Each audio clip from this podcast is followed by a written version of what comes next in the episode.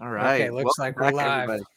Cool. Well, this is episode six of the Social Brain, and today we're talking about something that uh, I think is is really important to, to kind of have discussions about. This this is about addiction, uh, and it's something that affects what 50 million people in the United States. And if we're thinking about kind of normal, kind of non-communicable diseases like diabetes, cardiovascular disease, respiratory disease, addiction kind of falls into a category that's higher than than each of these on their own.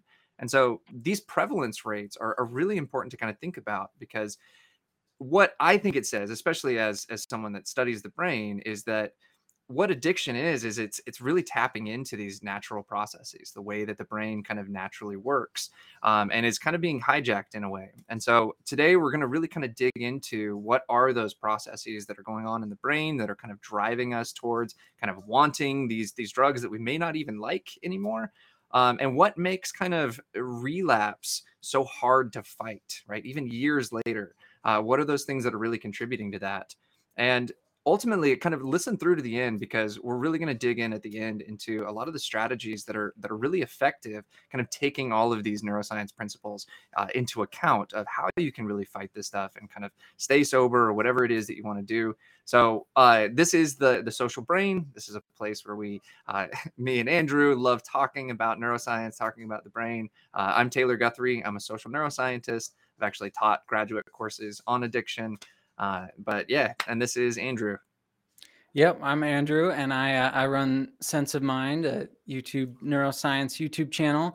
And um, before we jump into this, I also just wanted to say, as Taylor mentioned, this you know addiction affects so many people in this country, and I think in recent years we've heard a lot about the opioid epidemic, and um, I think you know I personally had friends who have been uh, really negatively affected by that and have fallen into opioid addiction. And so, you know, I know that this can be a really personal issue for a lot of people. And so I, encourage anybody who who that's true for to think about this as we're talking about it and how um, how addiction functions, like the mechanisms behind it, and maybe that can help give you a better understanding of why this happens. Maybe it's to yourself or to somebody else you know, but um, yeah, as, as Taylor said, it's part of these natural processes in the brain. So, um, yeah, I just hope that can be useful for some people.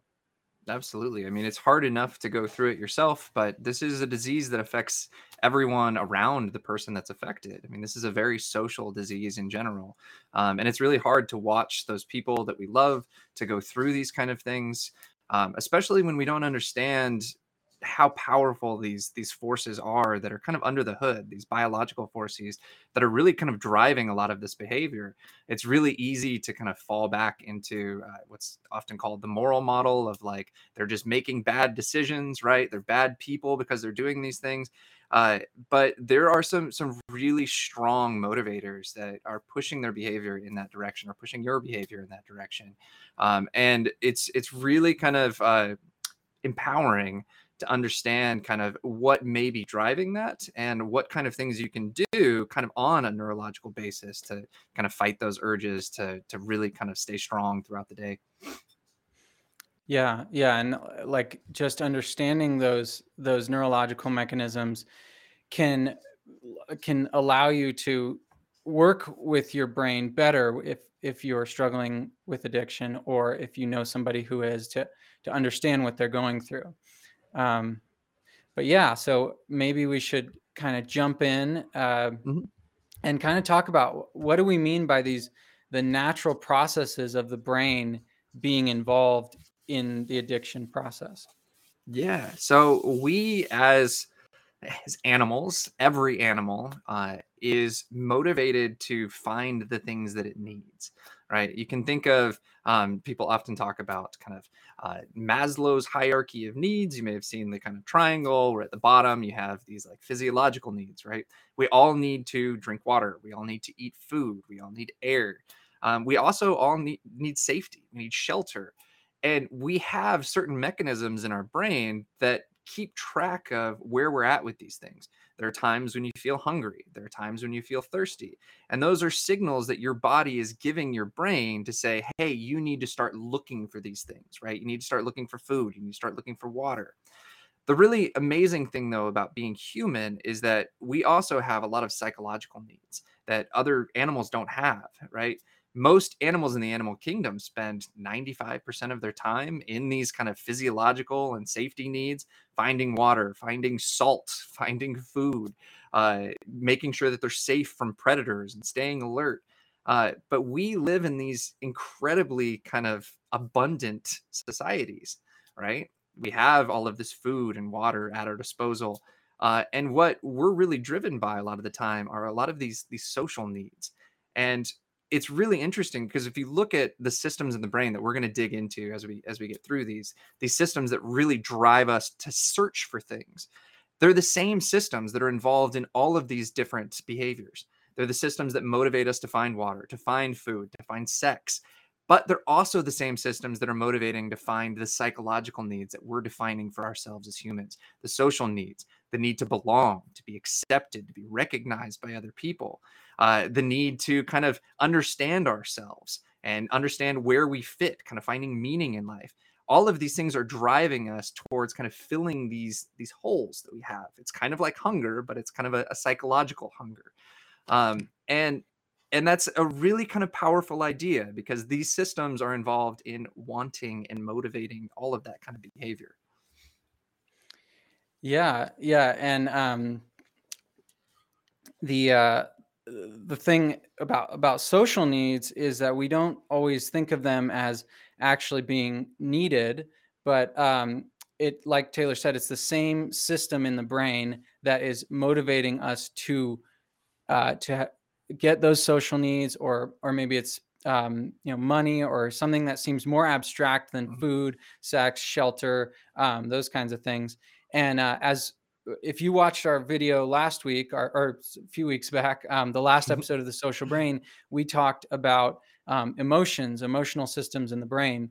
And um, this, what we're going to be talking about today, corresponds largely to um, what has sometimes been called the seeking system. And it's this very ancient system in the brain um, that motivates us, drives us to do all the kinds of things that we do, um, whether it's going towards something that we want or, or, seeking to get away from something that we don't want um, or that we're, you know, aversion, averted from.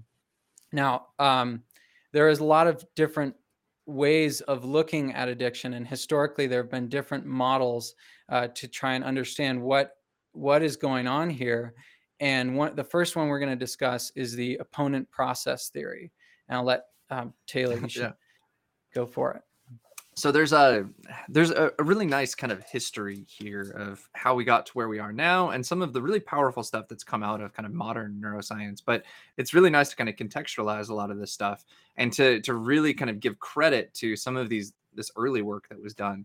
Uh, because early on there was uh, this this idea of uh, withdrawal really being what was driving a lot of the behaviors that people that were addicted were going through, right? People kept using because if they stopped, it sucked right? Withdrawal is really painful. It's it's really kind of it's not something that anybody likes to go through. And so even if you're not getting any benefit from a drug anymore even if you're not really liking the drug anymore you're still using it because you don't want to go through that that withdrawal process.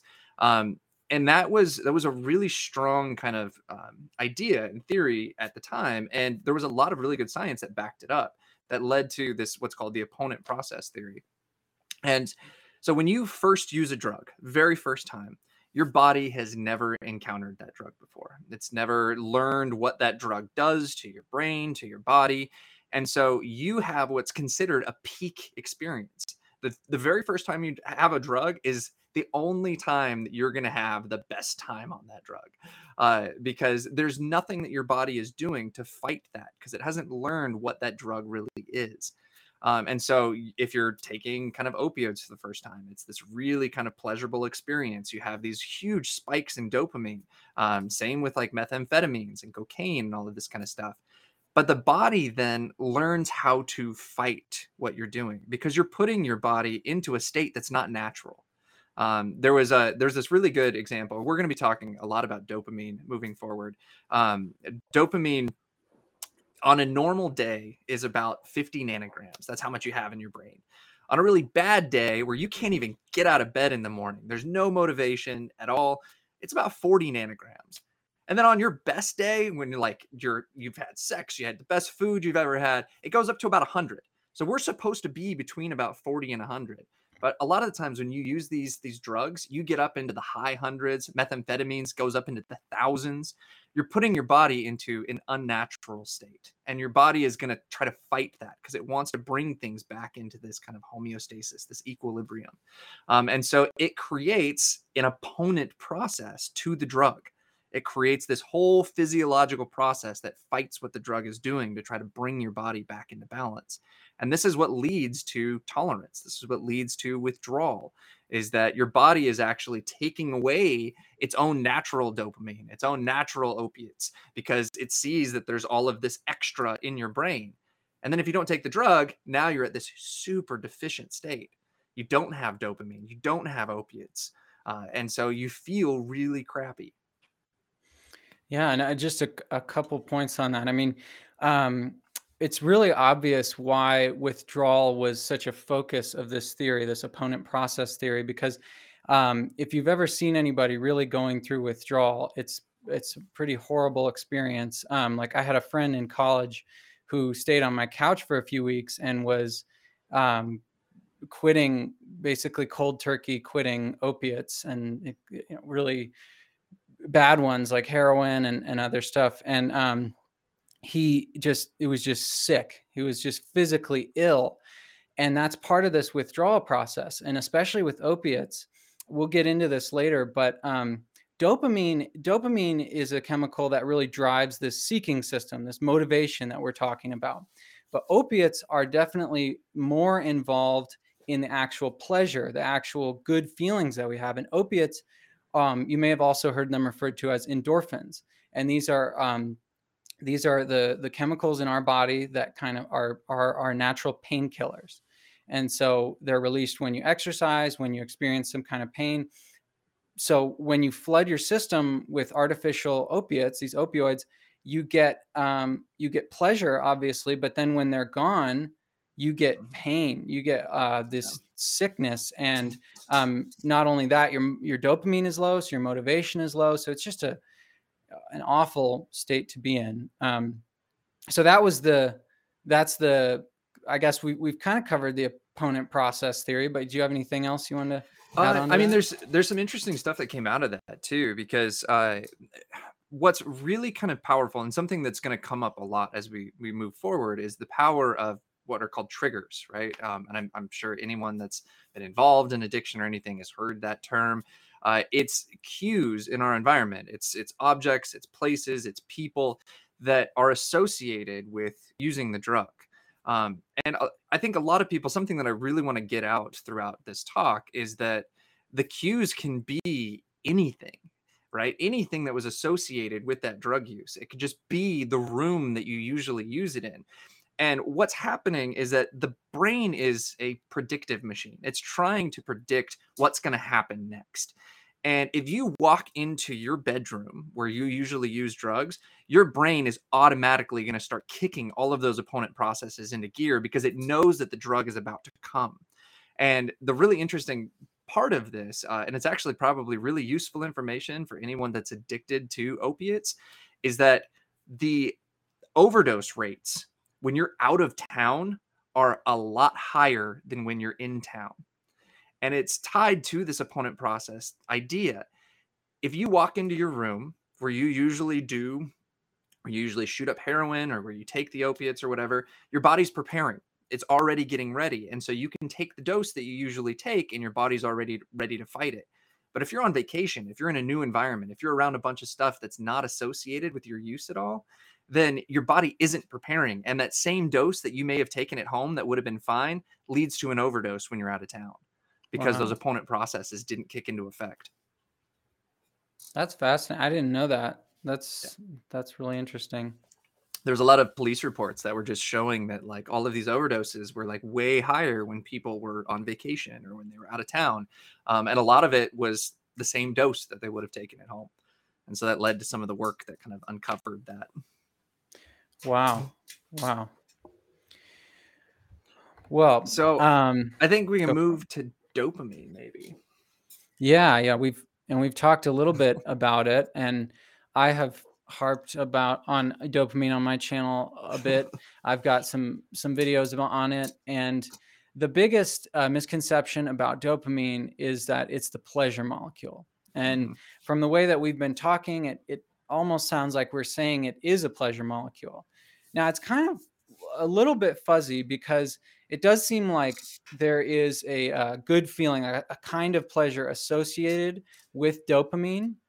Um, but we'll get into this a little more that there's been these experiments showing that even if you get rid of dopamine in the brain, that there are still these pleasure reactions. Um, and now you can't really do that in humans, um, at least to the extent that you can do it in animals, but you can show that uh, dopamine is not the pleasure molecule. Dopamine is, as this book, uh, should have had it ready. Hang on uh, it's a great book if you want to learn about this stuff, and it's not super technical. It's called The Molecule of More Mhm. um, by Dan Lieberman and Michael Long. And um, it, that's a great way of just summarizing it. It's the molecule of more, of motivation, of do, of um, getting, of, of striving, seeking. Um, but then, then pleasure is a different system. And pleasure, uh, I have a video about the neuroscience of pleasure on my channel, but it basically comes down to uh, dopamine is about motivation and then these opiate the opioids the endorphins that we've been talking about as well as endogenous cannabinoids which are the the kind of brain's version of, of thc and, and cbd which is um, the active molecules in marijuana so opiates and the um, cannabinoids are the kind of pleasure molecules in our brain. It it's a little bit more complicated in that, but um, there is a very large um, seeking system, a very large dopamine system, and this uh, encompasses brain regions like the basal ganglia and um, some of the frontal cortex and um, that is a, a really ancient system, really large. And then the the pleasure system is more composed of these hedonic hotspots, as they've been called. And these are actually just really small, uh, little, really small regions in the brain uh, that, when they're stimulated, they sh- animals show this pleasure reaction. Um, and uh, there's this, this network of these, but it's a much smaller system. So we'll get into the significance of that in a little bit. But um, yeah, I guess we, we should maybe talk about some of the the actual studies that led to this understanding. And I, I think you just touched on something that's it's really powerful. Um, and and this is something to really kind of think about as the listener. Uh, What Andrew just said is that there's this really, really large and ancient seeking system, and there's these really small spots, hedonic hotspots for pleasure. And it really explains if you think back on your life, think about the ratio of how many really pleasurable experiences have you had compared to how much desire and how much motivation have you had, right? We spend most of our time seeking pleasure.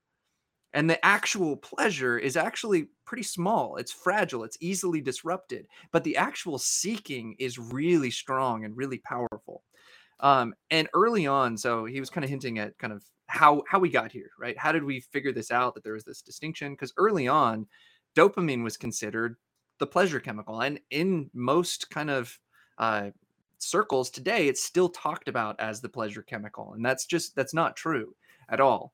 Um, and it was because of a lot of work that was being done early on where they were taking dopamine away in rats and they were having them do these like these mazes where they had to find stuff and as soon as they kind of reduced the dopamine the rats stopped seeking the food. And they thought well it was because they don't like the food anymore.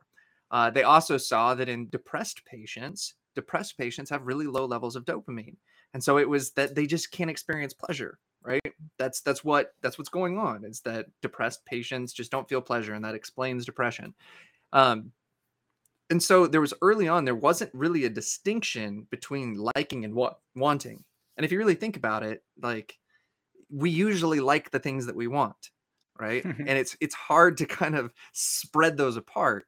Uh, but there was this really interesting work. Uh, one of my favorite researchers, Kent Berridge, uh, he actually didn't think he was going to find any of this. When you hear him talk, he's like, "Yeah, 20 years ago, I didn't think I'd be here." Like one of the the most cited people in addiction research, uh, because there was such a powerful theory at the time that dopamine was pleasure, and anyone that was kind of going against that was against the grain. But he was working with rats, and there's there's a phenomenon when when infants, even when human adults, uh, eat really good food we have a, an expression on our face that we're enjoying that food, right? We eat something really sugary. You give an infant a sugary thing and they're going to like love it. They're going to lick their lips. But you give them something bitter or something really, really salty and they're going to like gag and like give a disgust face, right? Uh, that's common across animals, especially across mammals. If you give a mouse really sugary stuff, they're gonna ex- they're gonna have this like enjoyment look on their face, and when you give them disgusting stuff, they're gonna retract. They're gonna look disgusted, and so you can kind of use that as a proxy for whether they like this thing or not. Um, and what they did is they eliminated all of the dopamine neurons in these rats, so they had maybe one percent actual dopamine left. And so they didn't they weren't motivated to do anything. They had to feed these rats with IV fluid because they wouldn't get up to get a drink, they wouldn't get up to eat food. But when they gave them sugary stuff, they still liked it. And when they gave them bitter stuff, they still didn't like it. And so it showed that there was this distinction between wanting something and liking something. And it really led to this idea that dopamine is not about pleasure, it's about the motivation to go get things. And that's a really powerful idea. I mean, a lot of the times we hear people talk about dopamine where it's like, I just need to get my dopamine hit. I need to feel good or whatever. Uh, that's not it. Dopamine is desire, dopamine is seeking things, right? And I think one of the most important things to really kind of think about that we'll kind of get into as we move forward is that it's what's considered state dependent. Is that so? We started this whole idea talking about needs, right? We have a need for food. We have a need for water, all of these things, right? If you're really hungry and you're walking down the street and you smell some really good food, you're going to get really hungry. You're going to be motivated. Your dopamine's going to kick in. You're going to get motivated to go and find that food or to find food in general because you're in a hungry state. You need food. But if you just ate a really big meal and you smell really good food, you're not going to be motivated to get food. Really important idea moving forward. Yeah, yeah, and um, uh, I want to get to this question in the chat. Yeah. Um, before I say something about that, just one more example of um, of the separation of wanting and liking that you might see in your daily life is, I don't know, for me, I when I see a case of donuts, I just like I want to eat the entire thing, and sometimes I'll buy one and then I'll eat it and I'll be like, I don't know. That just it wasn't like the look of it looked so much better than what it actually tasted like, and I was so motivated to get it. And then I ate it, and I'm like, this isn't this isn't nearly as good. I don't feel that good after this. Um, but anyway, that's a bit of kind of a trivial example. Mm-hmm. But we have this uh, question in the chat from Bruce. Uh, he asks, addiction seems like it is a very invested and almost at the goal kind of feeling opposite of tiredness, dissuasion from starting a task. Am I understanding that right? I would say, yeah, basically. Um, it's the yeah you are you're very invested you're you're motivated you want to achieve this thing you're you're getting there um what would what would you say about that taylor yeah i, mean i think it kind of comes back to this idea that dopamine is such an ancient system um, and it's primarily involved in in motion right? It's for movement through the world. It's when dopamine is high that means we need to explore we need to move we need to find things um, and so that kind of ties into this like it's this goal oriented process right? It's not this like this rest and digest uh, there's actually these these really early studies that look at like these are evident in like single cell, uh, not single cell, but like early uh, multicellular organisms. Their dopamine is super, super ancient. And they found that uh, if something, if this organism, this really tiny organism was looking for food and it found food, then dopamine stopped because it was like I need to stay here and I need to eat. But as soon as it was done eating, dopamine kicked back on, and it was like, okay, I'm done eating. Now I need to explore. Uh, and that's kind of a really kind of ancient example, but it ties into how kind of involved these processes are in everything that we do is that it is this exploratory process it's it's saying i don't have something that i need and i need to go find it um, and i think this ties really well into some of the like needs based stuff we were talking about at the beginning is that we as humans have needs that are a lot harder to define right? These these social needs these needs for acceptance and recognition and things like that uh, where it's a lot harder to figure out what the end goal of some of that stuff is. Um, and there's a lot of evidence showing that like lack of acceptance and recognition coming from houses of abuse and things like that lead to addiction because we have these these holes that we're trying to fill and we're trying to find any way that we can to kind of get to the end of that goal but i digress Yeah, no, absolutely. Um, great question, and keep those questions coming or comments or anything. Um, all right. Well, we've talked a lot about wanting and liking and dopamine and opiates and um, maybe uh, and you were just mentioning environmental cues and state dependence. Um, so what you know, how do we get to um wh- where does like the person's uh it seems like this is also automatic we're talking about um, how these these systems activate and it mm-hmm. seems like we're saying that that people almost just automatically gravitate towards the the substance or whatever they're addicted to and maybe we can kind of get into uh, maybe willpower isn't the right word for it but uh, the role of like the frontal lobe and how it it yeah. um, affects this. Yeah, absolutely. Because what we've kind of built up so far um, is this this kind of new way of of viewing kind of dopamine, of viewing these systems, and something that was really left out in a lot of the early research. We talked about withdrawal being this like main driver of understanding for addiction. It was that people kept using because they wanted to avoid withdrawal that doesn't explain why someone who has just gone through detox then relapses the day after, right? They just went through this hell of detox. And I mean, the rates are extremely high. When you look at opioid relapse, a lot of it's like 60% the day after they just went through detox.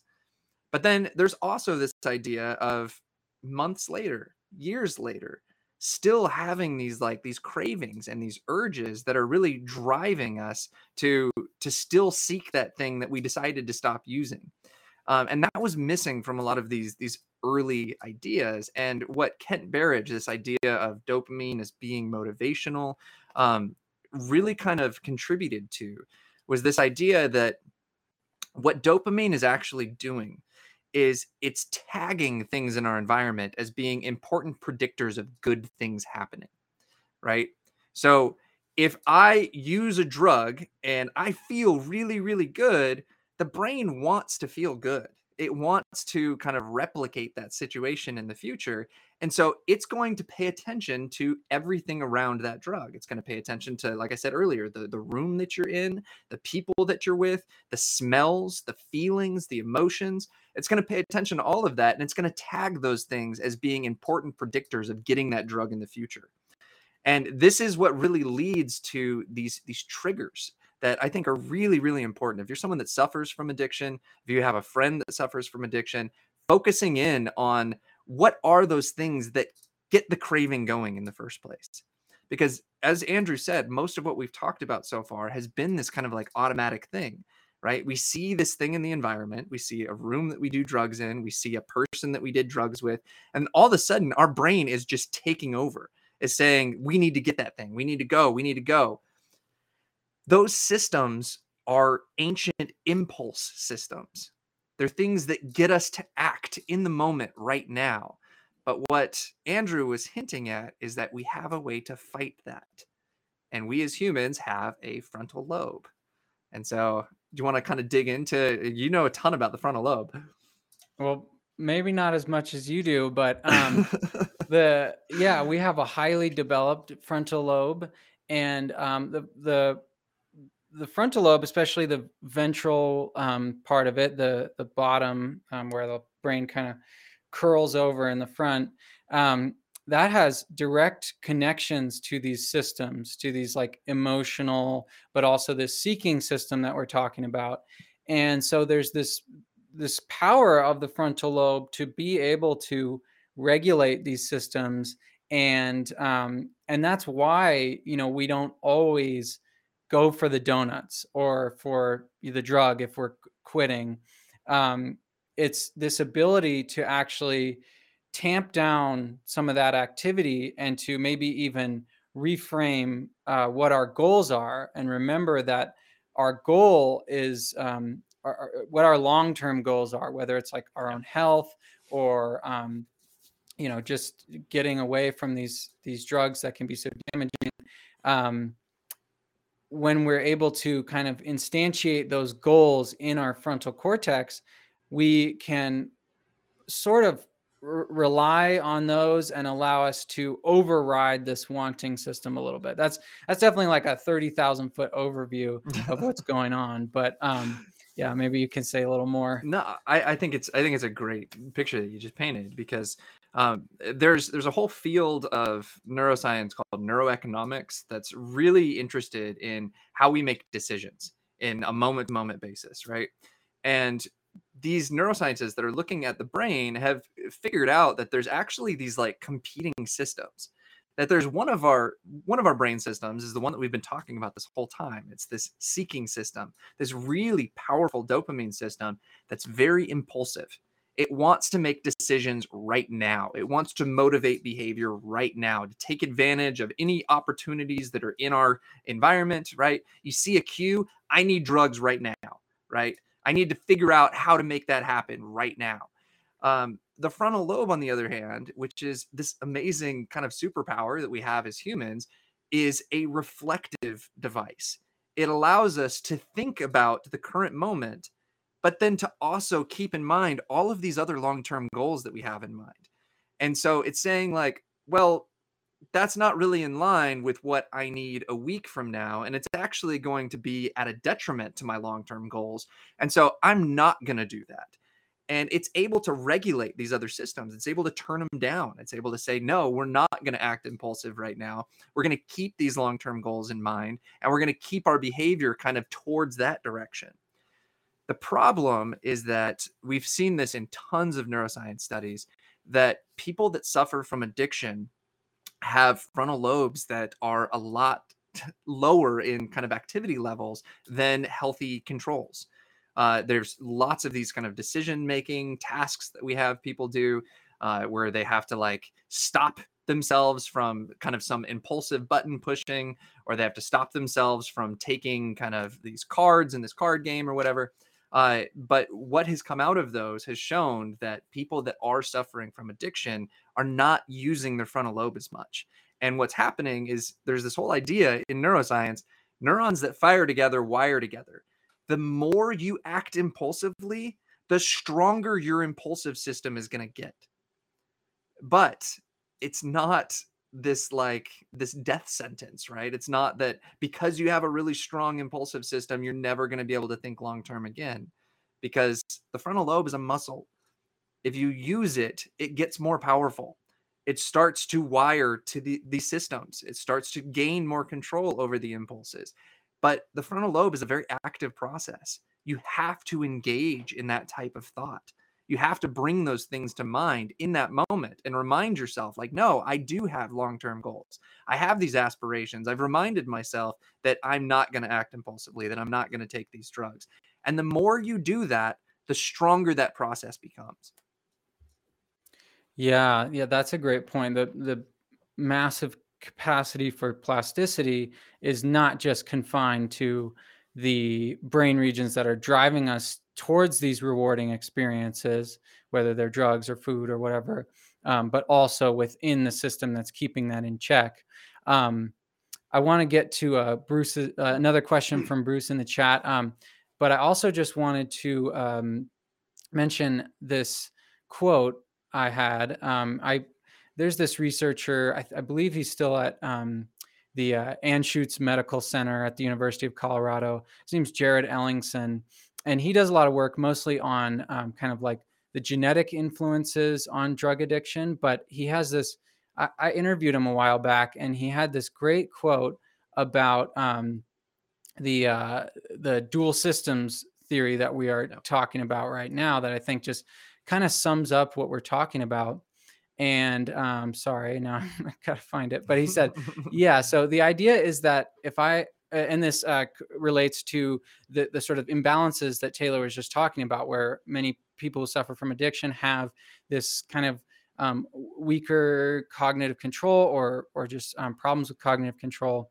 And he he uh, emphasizes he says quote the the idea is that if i have a strong drive for drug reward and i also lack the capacity to keep those drives in check then i'm going to use more often i'm even going to use more often in circumstances where there are negative consequences then over the course of my life that could show up as substance use disorder um, and he talks about how there's there's these genes kind of in both directions uh, predisposing us both to the seeking like the the the reward side of it, and then also to the cognitive control. Um, and before I get to Bruce's question, is there anything you want to add on to that, Taylor?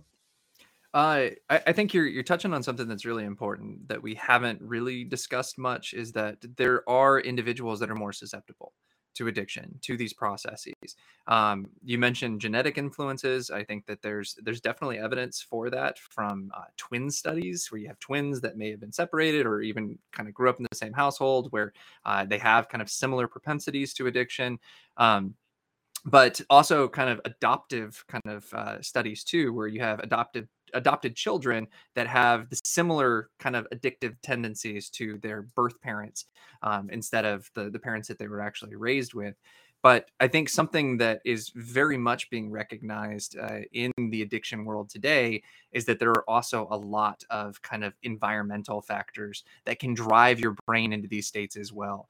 Um, if you grow up in an abusive household, if you go through a ton of trauma, um, these these systems are geared towards seeking things and then getting some type of reward at the end, right? And so if you spend your whole life never getting to that reward, being told that you're worthless, right? Being told that you're never going to accomplish anything, that affects these systems. That affects their ability to kind of enact in the moment. And you end up in these deficient states where when you do have a drug, it's that much more powerful because you didn't have any of that to begin with, if that kind of makes sense. Yeah, to- that that definitely makes sense. Um, yeah, it's interesting you mentioned twin studies because uh, that was a lot of what um, Jarrod Ellingson and I talked about. But um, uh, yeah, he yeah. Anyway, sorry, I, I want to get to this question in the chat. Um, I keep getting onto new quotes that I want to say, but anyway, uh, Bruce asks, "What's the difference between obsession and addiction?" Uh, and I think the second part is also a question. I get into similar mind frames when I feel like I need a cigarette and when I feel like I need to finish a project. Yeah, I, I think you're you're tapping into something important. Uh, we haven't really talked much about what are considered process addictions, uh, which are behavioral in nature, right? Most of what we've been talking about has been about substances. We're addicted to drugs, we're addicted to alcohol, whatever it is, um, and then that's causing these kind of changes in our brain these researchers that have figured a lot of this stuff out early on didn't think that they were going to find a link between behavioral kind of impulses and compulsions and these kind of drug compulsions or food compulsions. Um, but a lot of the literature now is coming to a head and saying gambling addiction, sex addiction, uh, video game addiction, um, all of these things that are behavioral in nature that don't really have a substance associated with them are still kind of involving these same systems. And i think it kind of comes back to this this earlier idea that i had that this these systems are needs based right? They they seek out what we feel like we're lacking. And if you feel like you're lacking a complete project then these systems are going to motivate you to complete that project because you uh, there was a really good quote from Kent Berridge, and I'm paraphrasing, um, but he was talking about how these systems are extremely ancient and really, really powerful, and that for most of the animal kingdom, they've been used for seeking these kind of physiological and safety things, right? Seeking food and water and safety from predators and sex. But what we think is happening now is that our ability as humans to create these new psychological needs that are cognitive in nature are actually plugging into the same system. It's the same wanting system, but it's now being motivated to seek different things. Yeah, and you, can imagine that's that's an economical way for the brain to work to to use mm-hmm. this same system that is so powerful at driving us toward food and and these needs um, to mm-hmm. to use that for for stuff that is. I mean, another way of thinking about this is that um, those those bigger projects, those longer term projects, like if you want to write a book or you're trying to I don't know, get into grad school or or whatever it is. It could be anything. Um, oftentimes, those are still kind of connected back to these Maslow's hierarchy of needs. Whether it's mm-hmm. um, a need for for many people, it's uh, social recognition, which I don't know if it's ne- necessarily healthy or not, but um, that's you know part of this, or just knowing that you've accomplished something that you wanted to um, you know being uh, having to do with maybe self-confidence or just uh, these kind of brain molecules like pleasure molecules that we we need um, for our well-being. Um, i know that's kind of an abstract way of talking about that but it's good to kind of relate these these bigger more abstract goals back to uh, what's what's happening in the brain? How does this relate to this like needs based um, functioning of the the dopamine system really?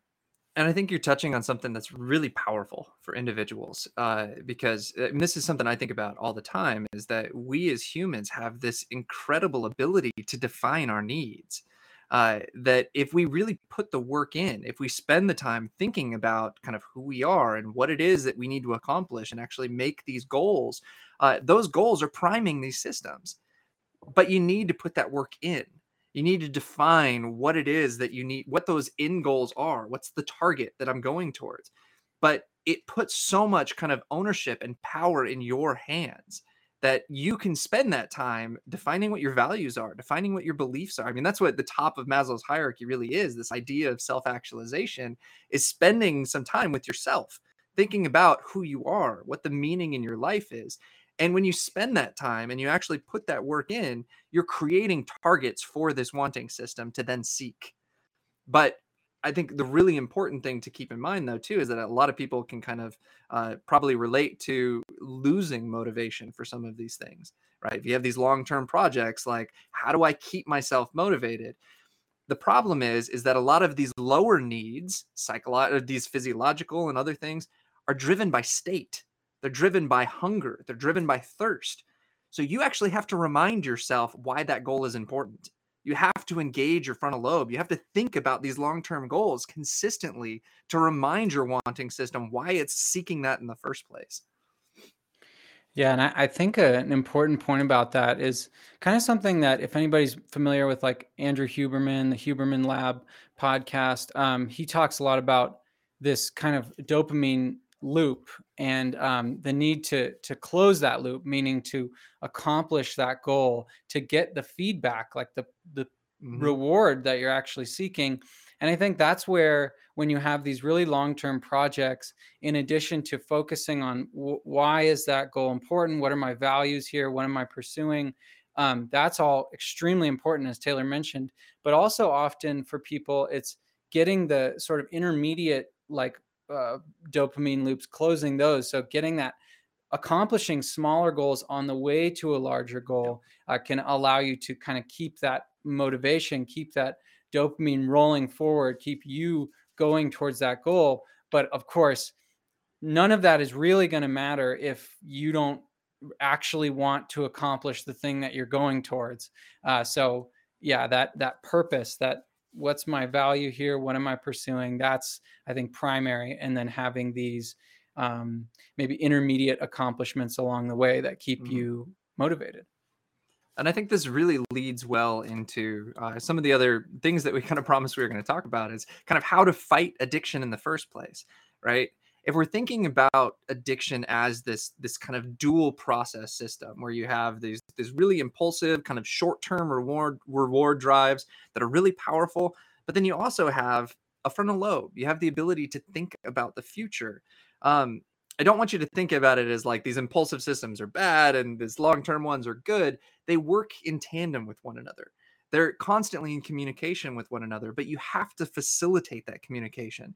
And there's these fascinating studies that are actually showing that just getting addicted patients to think about the future actually starts to repair their frontal lobe like and it's it's just simple stuff like think about your goals think about what you want to do try to imagine what your future looks like when you do that you're engaging your frontal lobe and you're starting to strengthen the the processes within the frontal lobe to be able to fight these impulsive things. And I mean that was just that's not drugs, that's not anything. That's just spend some time with yourself. Spend some frontal lobe time really thinking about who you are and what you want to accomplish and what the future looks like. Just doing that is strengthening your frontal lobe enough to start fighting these impulsive systems. Yeah, and I think f- for a lot of people that can come in the form of like what type of person do I want to be? Uh, what kind of life do I want to lead? And I've never personally um, had like a severe drug addiction or anything, but like I said at the beginning, I've had friends who have gone through some pretty uh, nasty ones. And um, yeah, I think for a lot of them, it's it's like picturing that future person as as a really fulfilled individual who doesn't need this this substance that they might not even really like the experience anymore. As we talked about earlier the wanting and liking systems can become decoupled and often do for addicts.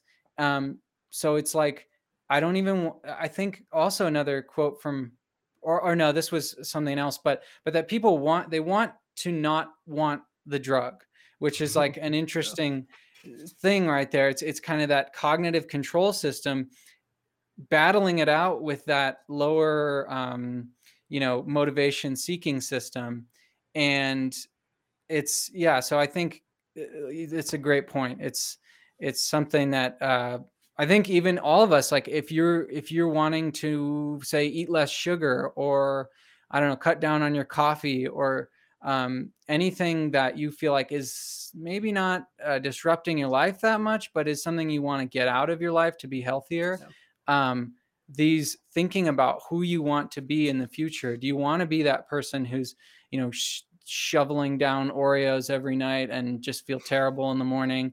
Um, or do you want to have like a healthier life where you don't really need that? Um, yeah, anyway, just and I think uh, you're touching on something that's really important that uh, ties into the work that I do. So the, the the work that I personally do is involving like identity and identity in the brain and like where our sense of identity really falls uh, something that I think is really, really powerful. Identity is, is a frontal lobe thing. It's what it what the neuroscience seems to, to be pointing at. Um, and the frontal lobe is a very kind of goal oriented thing. It's like these long term goals. Our identity is is this long term goal of who we want to be and what we want to accomplish. Um, but it's so much more powerful than the idea of something like a diet. Like I hate the term diet because. Diet has this like end goal of just losing a certain amount of, of weight, right? And it's like, okay, I hit that goal. Now what? Do I go back to eating Oreos every night and feeling like crap in the morning? Yeah. Uh, it's an identity process. If you really want to to lose the weight, you need to adopt an identity that says I'm a healthy person, that I eat healthy food, and that I enjoy healthy food. That's who I am you can de- you can define those things. You can get into your own head and change who you are. The problem is is that oftentimes we take a lot more from people around us about who we are than we do from ourselves. Like we're constantly trying to meet the expectations of other people and those are what's really defining who we are and and giving us ideas of maybe worthlessness or not being enough or whatever that leads back to having these like compulsive eating or compulsive drug use or whatever it is you need to spend that frontal lobe time. You need to think about who you are what your identity is and who you want to be and that is going to feed back into all of these systems and allow you to be successful in doing these things. Yeah it's it's not how do you want to look to other people but how do you want to be for yourself. I mean, you have to spend the rest of your life with yourself. So might well might as well be a person that you can stand, you know, and that you you enjoy being the the other really important thing I want to get to too is uh, cognitive behavioral therapy. It's one of the kind of most used therapies when we're dealing with addiction. It's used in kind of the prison system. It's used by thousands of therapists across the United States, um, and I think it's really important to kind of ground a little bit in in what it is and relate it back to what we were just talking about. There was uh, there's this really kind of famous story from uh, a philosopher uh, Nietzsche, I think is who it was, but uh, he was talking about the a gambling addict, and he was talking about how this gambling addict sat down one night and realized all of this pain that he was inflicting on his family. Right, I'm I'm wasting all of our money. Um, I'm constantly fighting with my wife. I don't want to gamble anymore. And he sat there and he made these affirmations. I'm not going to gamble anymore. I'm not going to gamble anymore. The next week, he's walking through town past this table where gambling is going on.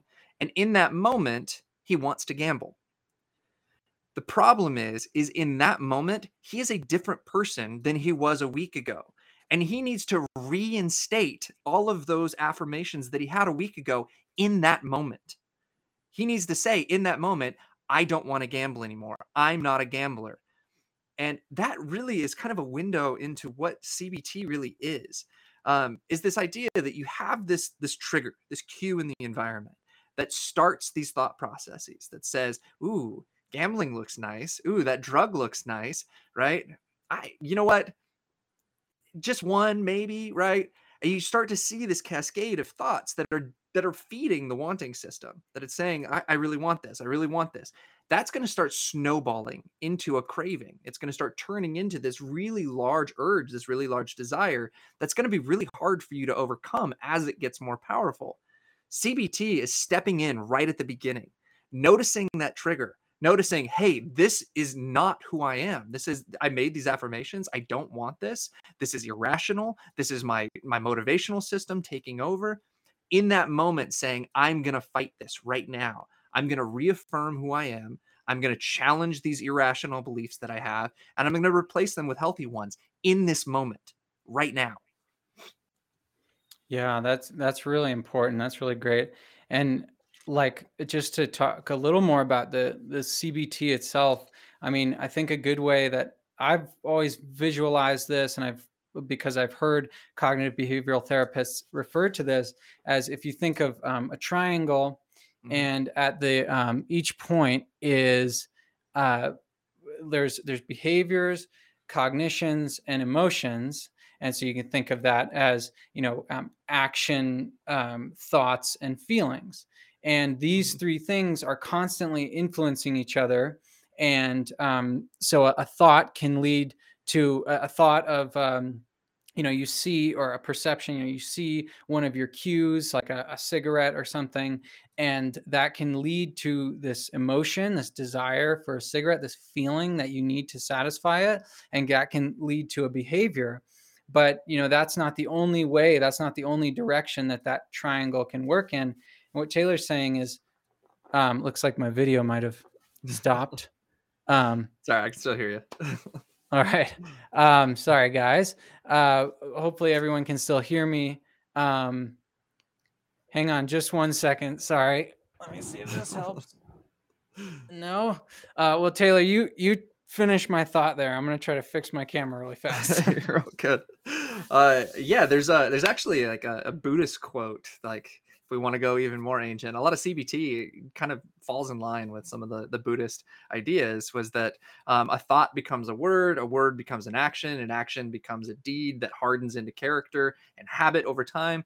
So watch your thoughts with care.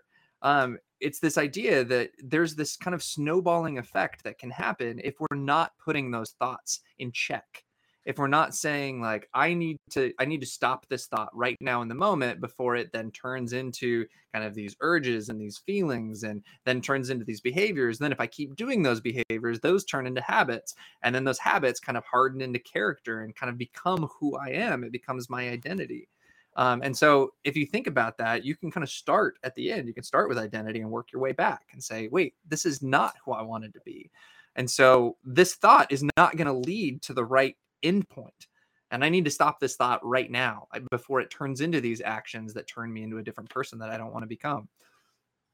Yeah, and, and often um uh like reframing those thoughts is kind of the way to do that. Rethinking about what is this or reframing the the feeling or desire, like kind of just thinking about it in a different way. Okay, I'm feeling this desire for food or for I mean sugar or nicotine or uh, opiates, but um can I can I see that as okay, this is momentary and it's is not going this is really going to mess up my progress toward my long-term goal, which is a lot more important to me in the end. I know that's a, a trivial example, but uh it's you know, just another way of thinking But about it really. and I think it it ties in too with uh, mindfulness, right? Mindfulness, uh, for those of you listening that think that mindfulness is religious, it's it's not.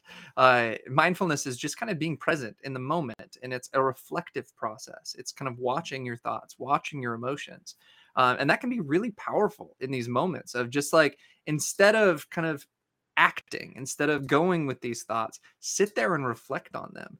Think about them. What is this thought? Where is it coming from? What is this feeling? We just had this whole podcast a couple weeks ago um, about emotions, and there's a lot of people that think that that there's a huge cognitive portion of emotions that we have these feelings but then what a lot of the work is is defining those feelings is saying like oh well based on where i'm at and all of these things that's this must be sadness or this must be happiness or whatever uh, there's a lot of power in that reflection and mindfulness allows you to just kind of sit in that moment and like watch these things watch these urges understand what they are where they're coming from um, and that gives you power moving forward Yeah, absolutely.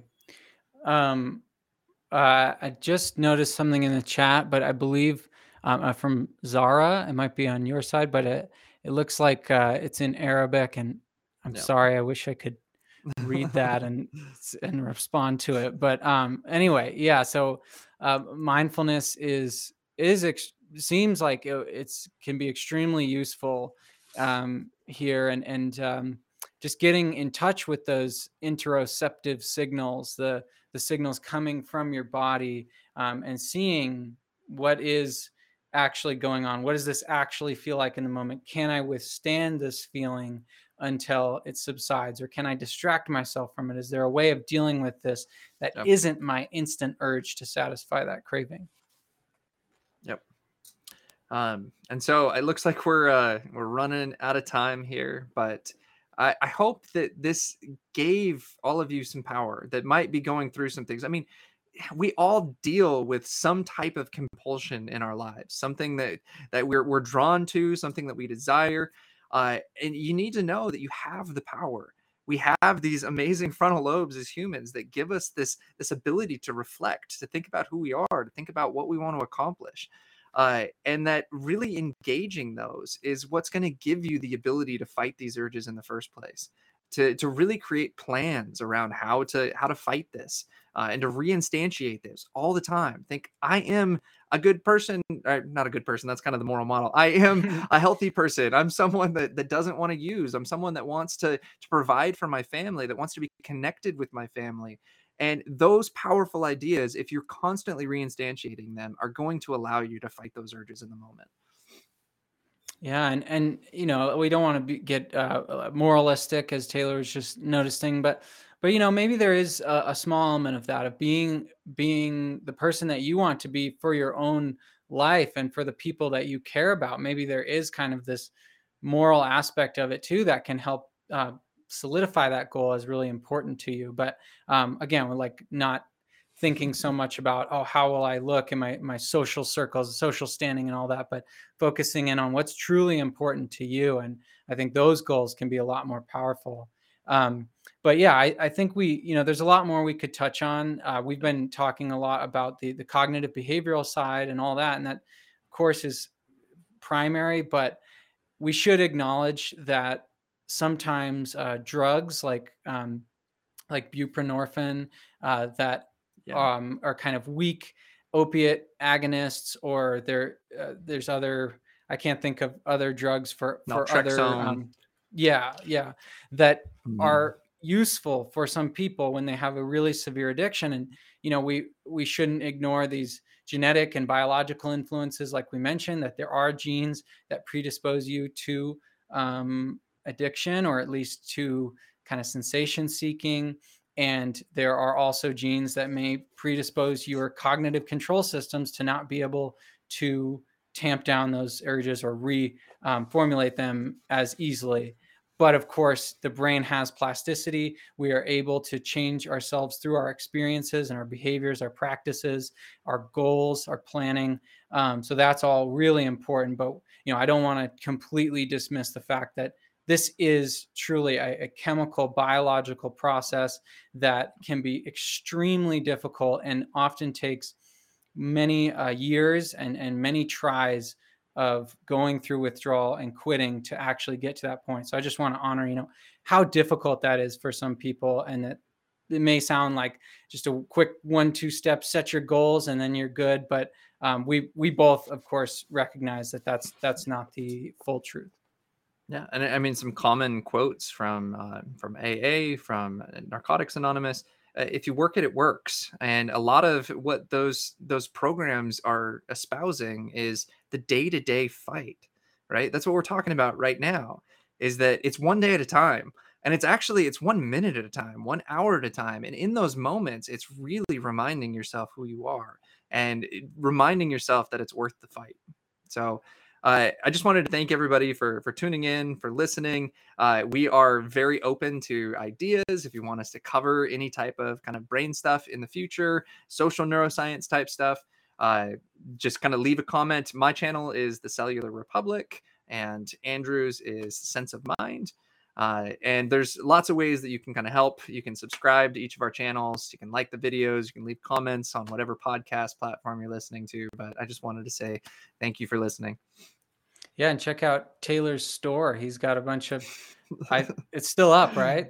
Yeah, yeah, yeah. Mention that. Okay, good. Yeah, there's yeah, yeah. cool merch, neuroscience merch there. So if you want to like really show your your nerdiness and your neuroscience enthusiasm, like we do, um, do it. Go for it. Oh, and we got one more comment from Bruce in the chat. You guys are awesome. Keep it up. Thank you so awesome. much, Bruce. Thanks, Thanks for Bruce. watching and for commenting. Um, yeah, ne- you know, keep those comments coming even after we get off the live. Let us know any questions or topics you want to cover, yep. like Taylor said. Awesome. See you guys. All right. See y'all.